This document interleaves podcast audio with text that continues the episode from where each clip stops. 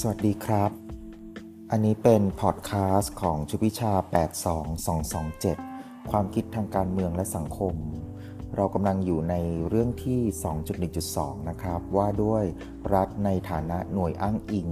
ในการวิเคราะห์ด้านความมั่นคงครับเมนไอเดียของเรื่องนี้นะครับ รัฐเนี่ยเป็นหน่วยอ้างอิงหลักในการวิเคราะห์ความมั่นคง มุมมองของรัฐเนี่ยเรามองได้ 3 แบบนะครับก็คือแบบ Weberian Weberian ก็มาจากแม็กซ์เวเบอร์นะครับแบบพหุนิยม แล้วก็แบบมาร์กซิสต์แก่นของความเป็นรัฐเนี่ยในฐานะหน่วยอ้างอิง หรือหน่วยในการวิเคราะห์ด้านความมั่นคง ประกอบไปด้วย 5 5 อย่างนะครับ ข้อ 1 ก็คือเป็นระเบียบในเชิงกฎหมายและสถาบัน ข้อ 2 การจัดองค์กรในลักษณะที่อ้างความชอบธรรมในในการผูกขาดการใช้ความรุนแรง ข้อ 3. การจัดองค์กรในลักษณะองค์อธิปัตย์ข้อ 4. สังคม ข้อ 5. ดินแดน เรามาเข้าเนื้อหากันเลยนะครับ นักคิดที่อาจารย์ให้ชื่อไว้คนแรกก็คืออเล็กซานเดอร์เวนต์นะครับอเล็กซานเดอร์เวนต์เนี่ยเป็นนักทฤษฎี IR นะครับ ซึ่งเป็นไปตามทฤษฎีก่อร่างประกอบสร้างก็คือ constructivism constructivism เนี่ยโดยหลักไม่ใช่ทฤษฎีการเมืองระหว่างประเทศ ไม่ได้บอกว่าเรากำลังเลือกศึกษาตัวแสดงใด หรือว่าตัวแสดงนั้นเนี่ยประกอบสร้างขึ้นมาจากแหล่งใด แต่ constructivism เนี่ยจะช่วยให้มองว่าตัวแสดงเนี่ยถูกประกอบสร้างมาจากสังคมได้อย่างไร เพราะฉะนั้นเนี่ยก่อนจะใช้แนวทาง constructivism เนี่ยจะต้องเลือกหน่วยระดับการวิเคราะห์ ตัวแสดงโครงสร้างให้ได้ก่อน ในกรณีที่เลือกระบบรัฐ ถ้าหน่วยการวิเคราะห์เป็นรัฐ ก็จะถูกนิยามให้ตรงข้ามกับปัจเจกบุคคล ขบวนการสังคมข้างชาติ บรรษัทข้ามชาติ แต่ถ้าเราเลือกระดับการวิเคราะห์เป็นระบบระหว่างประเทศ ซึ่งอันนี้จะแตกต่างจากการเมืองในประเทศ เพราะฉะนั้นเนี่ยระดับการวิเคราะห์เนี่ยแม้เป็นเรื่องระหว่างประเทศ เช่นระดับการวิเคราะห์การเมืองในประเทศนะครับ การวิเคราะห์การตัดสินและการกำหนดของนโยบายต่างประเทศของประเทศใดประเทศหนึ่ง นักทฤษฎีส่วนใหญ่เนี่ยมักจะเรื่องนัดรัฐเนี่ยเป็นหน่วยวิเคราะห์ที่สำคัญในเรื่องความมั่นคง เพราะอะไรครับ เพราะว่าข้อหนึ่งก็คือรัฐเป็นหน่วยที่กำหนดโครงสร้างของอำนาจอย่างเป็นทางการ กับข้อ 2 ก็คือรัฐเป็นผู้ถือสิทธิ์ขาดในการใช้ความรุนแรงครับ ทีนี้เราก็จะมาประเด็นต่อไปนะครับ ประเด็นต่อไปก็จะเป็นเรื่ององค์ประกอบของรัฐ ในฐานะหน่วยอ้างอิง และก็หน่วยที่ใช้ในการวิเคราะห์ อเล็กซานเดอร์เวนต์เนี่ยกล่าวว่ารัฐมีลักษณะร่วมกันที่แสดงถึงความเป็นรัฐ เราเรียกว่า essential state ซึ่งจะประกอบไปด้วยลักษณะอยู่ 5 อย่างนะครับ ข้อแรกก็คือเป็นระเบียบในเชิงกฎหมายและสถาบัน ข้อ 2 ก็คือการจัดองค์กรในลักษณะที่อ้างความชอบธรรมในการผูกขาดการใช้ความรุนแรง ข้อ 3 การจัดองค์กรในลักษณะองค์อธิปัตย์ข้อ 4 ก็คือรัฐประกอบด้วยสังคมภายในรัฐ ข้อ 5 ก็คือรัฐมีดินแดนก็คือเป็นอาณาเขตทางกายภาพ เพราะฉะนั้นเนี่ยในมุมมอง 5 ประการนี้เนี่ยก็จะเป็นผลรวมของการมองรัฐในรูปแบบได้ 3 แบบก็คือแบบเวเบอรียน แบบพหุนิยม และแบบมาร์กซิสครับ ทีนี้เรามาอธิบายแต่ละข้อนะครับที่เป็นอองค์ประกอบของรัฐในเชิงของ essential state นะครับองค์ประกอบข้อแรกก็คือระเบียบในเชิงกฎหมายและสถาบันอันนี้ก็จะเป็นการกำหนดรูปแบบของความสัมพันธ์เชิงอำนาจ ก็คือเป็นโครงสร้างอำนาจ ซึ่งจะบอกได้ว่าใครคือประชากรของรัฐ และประชากรของรัฐเนี่ยจะต้องปฏิบัติตนอย่างไร และมีสิทธิอะไรบ้าง ประโยชน์ของการมีกฎหมายก็คือทำให้เกิดความแน่นอน ทำให้เกิดความคาดหวังร่วมกัน แม้ต่อมาสถาบันเนี่ยทำให้พฤติกรรของคนเนี่ยซับซ้อนขึ้น ทุกคนเนี่ยก็จะยังสามารถประพฤติตนได้ตามความคาดหวังร่วมกันตัวแสดงที่อยู่ในรัฐเข้มแข็ง สามารถระดมทรัพยากรได้ดีกว่ารัฐที่อ่อนแอ ราะฉะนั้นรัฐที่เข้มแข็งสามารถเป็นตัวแสดงระหว่างประเทศได้ดีกว่ารัฐที่อ่อนแอครับ องค์ประกอบข้อที่ 2 ก็คือการจัดองค์กรในลักษณะที่ความชอบธรรมในการผูกขาดการใช้ความรุนแรง การผูกขาดการความรุนแรงที่มีลักษณะจัดตั้งก็จะประกอบไปด้วยกองกำลังของทหารและตำรวจ วัตถุประสงค์ก็จะจะมีไว้เพื่อรักษาความมั่นคงทั้งภายในและภายนอก การแบ่งกองกำลังก็จะแบ่งได้เป็น 2 ส่วน ส่วนแรกก็คือกองกำลังมหาดไทยตำรวจจะเป็นผู้ดูแล กับส่วนที่ 2 กองกำลังกลาโหม ก็คือทหารเป็นผู้ดูแล กรณีรัฐรวมศูนย์ รัฐเนี่ยจะรวมศูนย์ไว้ที่จุดเดียว ก็จะทำให้เกิดกองบัญชาการสูงสุด รัฐอาจจัดองค์กรในการใช้ความรุนแรงแบบแบ่งอำนาจก็ได้ครับ ตามลักษณะกลุ่มผูกขาด รัฐเป็นผู้ผูกขาดความรุนแรง เนื่องจาก รัฐเนี่ยมีความชอบธรรม ในการเผชิญกับการท้าทายของอำนาจรัฐอย่างต่อเนื่อง องค์ประกอบข้อที่ 3 ก็คือการจัดองค์กรในลักษณะองค์อธิปัตย์หมายถึงว่ารัฐนั้นจะต้องมีอำนาจอธิปไตยครับ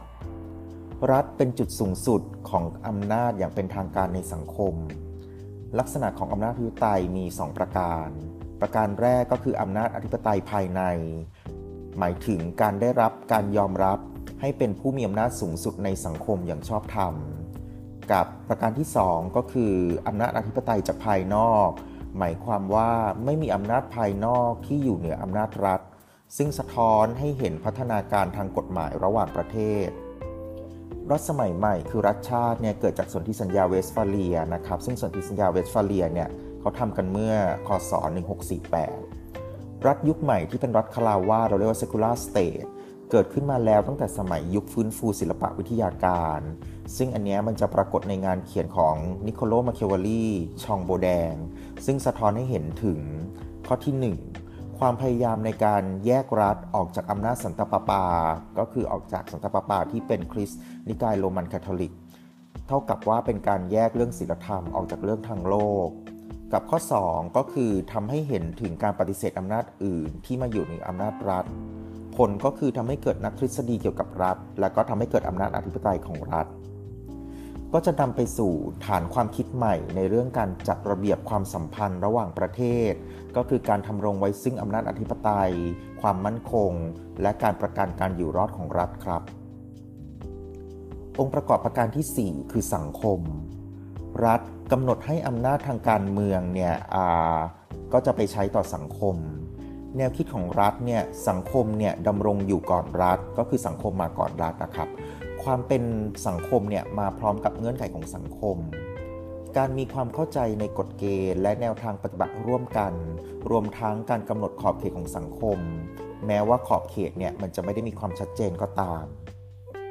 องค์ประกอบข้อที่ 5 คือดินแดน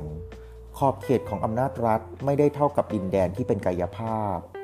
รัฐเนี่ยจะสามารถดำรงอยู่ได้จะต้องมีเขตแดน ดินแดนเป็นส่วนหนึ่งขององค์ประกอบทางกายภาพของรัฐ ซึ่งบางครั้งเนี่ยมันก็อาจจะมีความไม่ชัดเจน และก็อาจจะมีปัญหาเรื่องการซ้อนทับกันของดินแดน เช่น การถกเถียงเรื่องความเป็นรัฐในสมัยยุคกลาง เนื่องจากว่าในรัฐสมัยยุคกลางเนี่ยอาณาเขตดินแดนไม่ชัดเจนจักรวรรดิยุคโบราณมีองค์ประกอบของดินแดนเนี่ยไม่ต่างไปจากรัฐสมัยใหม่มากนัก แต่ก็ต้องมีความชัดเจนของดินแดนพอสมควร อเล็กซานเดอร์เวนกล่าวว่าในทัศนะของฮอบเซียน ฮอบเซียนก็คือมาจากทฤษฎีของโทมัส ฮอบส์ครับแล้วก็สัจจนิยม อาณาเขตกับดินแดนที่เป็นวัตถุทางกายภาพ มีแนวโน้มที่จะเป็นสิ่งเดียวกัน ในฐานะที่เป็นเขตแห่งผลประโยชน์ของรัฐ ทีนี้เราก็จะมาดูเรื่องมุมมองของรัฐนะครับ ในมุมมองของรัฐเนี่ยนักคิดที่สำคัญก็ยังเป็นคงเป็นคนเดิมก็คืออเล็กซานเดอร์เวนต์นะครับ ซึ่งเป็นนักทฤษฎี IR ในทฤษฎี constructivism ครับอเล็กซานเดอร์เวนต์เนี่ยกล่าวว่าความเข้าใจเกี่ยวกับรัฐมีมุมมองหลายแบบ โดยเฉพาะการพิจารณารัฐเนี่ยร่วมกับความสัมพันธ์ทางสังคม ก็จะแยกได้เป็น 3 แบบครับ แบบแรกก็คือรัฐในแบบ Weberian แบบที่ 2 ก็คือรัฐในแบบพหุนิยมก็คือ pluralist กับแบบที่ 3 ก็คือรัฐในแบบมาร์กซิสต์ครับ เราก็จะมากล่าวถึงรัฐแบบแรกก่อน ก็คือรัฐแบบ Weberian การมองรัฐที่เป็นองค์องค์กรอธิปไตย สามารถผูกขาดการใช้ความรุนแรง การที่รัฐเป็นตัวแสดงในรูปแบบขององค์กร รัฐนั้นเนี่ยจะมีลักษณะคล้ายบุคคล และมีผลประโยชน์เป็นเดิมพัน เพราะฉะนั้นรัฐจึงต้องตัดสินใจบางอย่างภาวะวิทยาของรัฐแบบเวเบอรียนเนี่ยต่างจากสังคม รัฐแบบเวเบอรียน หมายถึงรัฐในสังคมทุนนิยม ไม่ใช่รัฐทุนนิยม เพราะฉะนั้นจะสอดคล้องกับทฤษฎีที่เน้นระบบระหว่างประเทศ ซึ่งเราถือว่ารัฐเนี่ยเป็นตัวแสดงหลัก ทีนี้ให้ความขยายนิดนึงนะครับว่าว่าแม็กซ์เวเบอร์เนี่ยเขาเขามองเรื่องนี้ยังไงบ้าง รัฐแบบเวเบอรียนก็คือเป็นแนวคิดของของแม็กซ์เวเบอร์นะครับซึ่งแม็กซ์เวเบอร์เนี่ยเป็นเป็นนักทฤษฎีของอ ในระบบราชการที่มีความสำคัญมากนะครับ ข้อเสนอของ Max Weber ก็คือว่า รัฐส่วนกลางเนี่ยสามารถใช้ความรุนแรงเพื่อปราบปราม ความไม่สงบสุขที่เกิดจากรัฐ รัฐสามารถใช้ความรุนแรงต่อประชาชนผู้ที่ไม่พักดี ก็คือประชาชนที่เป็นศัตรูต่อรัฐ รัฐเนี่ยย่อมถนอมรักษาประชาชนที่เป็นมิตรต่อรัฐครับ รัฐสามารถปราบปรามประชาชนที่กระด้างกระเดื่องต่อรัฐรวมถึงลงโทษประชาชนที่ไม่ยอมรับเนื้อหาการโฆษณาชวนเชื่อ ที่เกี่ยวกับชาตินิยม และระบบสัญญลักษณ์ที่สร้างขึ้นมา ทีนี้เรามาดูรัฐแบบที่ 2 ครับ รัฐแบบที่ 2 ก็คือรัฐแบบพหุนิยม เราเรียกว่ารัฐแบบ pluralist ซึ่งรัฐแบบพหุนิยมเนี่ยเขาจะเน้นความเป็นตัวแทน แห่งการกระทำของรัฐ จะแยกรัฐออกจากสังคม ก็คือจะเป็นทำนองเดียวกับรัฐแบบเวเบอเรียน รัฐเนี่ยประกอบไปด้วยกลุ่มต่างๆ ของสังคม ก็จะลดทอนการมองรัฐลงมา ก็คือจะมีทั้งกลุ่มผลประโยชน์ แล้วก็ปัจเจกชนของสังคม รัฐเนี่ยไม่ใช่สิ่งอื่นนะครับ ก็คือรัฐเนี่ยก็คือเท่ากับรัฐบาล แล้วก็กลุ่มที่ปกครองรัฐ ซึ่งรัฐแบบ pluralist เนี่ยจะเป็นการสะท้อนทัศนะของเสรีนิยม ในเชิงโครงสร้างทางการเมืองระหว่างประเทศครับ ทีนี้เรามาดูรัฐแบบที่ 3 ก็คือรัฐแบบมาร์กซิสต์รัฐแบบมาร์กซิสต์เนี่ยรัฐก็คือเป็นโครงสร้างของการจัดการการปกครอง และกฎเกณฑ์ของสังคม โครงสร้างก็คือจะเป็นการกำหนดความสัมพันธ์ระหว่างตัวแสดงต่างๆ ขององค์กรรัฐกับสังคม รัฐทุนนิยมก็คือเป็นโครงสร้างอำนาจทางการเมืองที่สร้างสังคมที่อาศัยระบบการผลิต โดยยึดระบบกรรมสิทธิ์ของเอกชนเป็นหลัก โครงสร้างทางการเมืองก็คือจะต้องมีการสถาปนาตัวแสดงของรัฐ ที่ปกป้องสถาบันหลักของสังคม ก็คือเป็นการปกป้องระบบการผลิตที่อาศัยระบบกรรมสิทธิ์ของเอกชนเป็นหลัก ดังนั้นทั้งหมดนะครับ เมื่อพิจารณาด้านความมั่นคง รัฐเนี่ยก็จะเป็นหน่วยอ้างอิง เป็นหน่วยการวิเคราะห์ เนื่องจากรัฐสามารถผูกขาดความรุนแรงเหนือดินแดนได้ ก็จะบ่งบอกถึงว่ามีความเป็นอำนาจอธิปไตย โดยเฉพาะการมีอำนาจอธิปไตยภายนอก เพราะฉะนั้นเนี่ยก็หมายความว่าไม่มีองค์กรใดที่อยู่เหนือรัฐอีก เราเรียกสภาวะนี้ว่าสภาวะอนาธิปไตยก็คือไม่มีรัฐไหนใหญ่กว่ารัฐไหน สภาวะอนาธิปไตยระหว่างประเทศเนี่ยไม่ได้หมายถึงความรุนแรง ที่มนุษย์เนี่ยทำสงคราม เช่นเดียวกับสภาวะธรรมชาติตามแนวคิดของโทมัส ฮอปส์สภาวะอนาธิปไตยระหว่างประเทศในกรณีนี้ก็คือหมายความว่าเป็นสภาวะที่ไม่มีอำนาจบังคับที่เหนือกว่ารัฐ ผลก็คือก่อให้เกิดเงื่อนไขของปัญหาเกี่ยวกับความมั่นคง ซึ่งปัญหาเกี่ยวกับความมั่นคง เราเรียกว่าปัญหาทางสองแพร่งก็คือไดเลมม่าเกี่ยวกับความมั่นคงครับ ก็เป็นอันจบเรื่องที่ 2.1.2 รัฐในฐานะหน่วยอ้างอิงในการวิเคราะห์ด้านความมั่นคง ขอบคุณครับ สวัสดีครับ